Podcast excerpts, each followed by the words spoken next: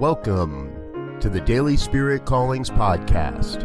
I'm your host, Robert Brzezinski, and I invite you to join me every day as we explore an affirmation, inspiration, and call to action for your life this day. And here is your Daily Spirit Calling for October 5th, 2020. As this day unfolds, I choose to see only the good happening all around me. Life happens all around us, and we each get to interpret the events of our day. By choosing to see the good in every experience, you are subconsciously calling more good into your life.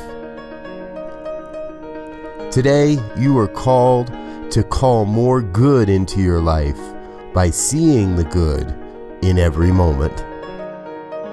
Thank you for listening to Daily Spirit Callings.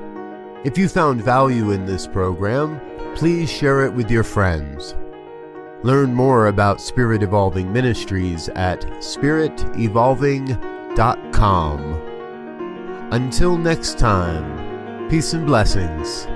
Go forth and prosper.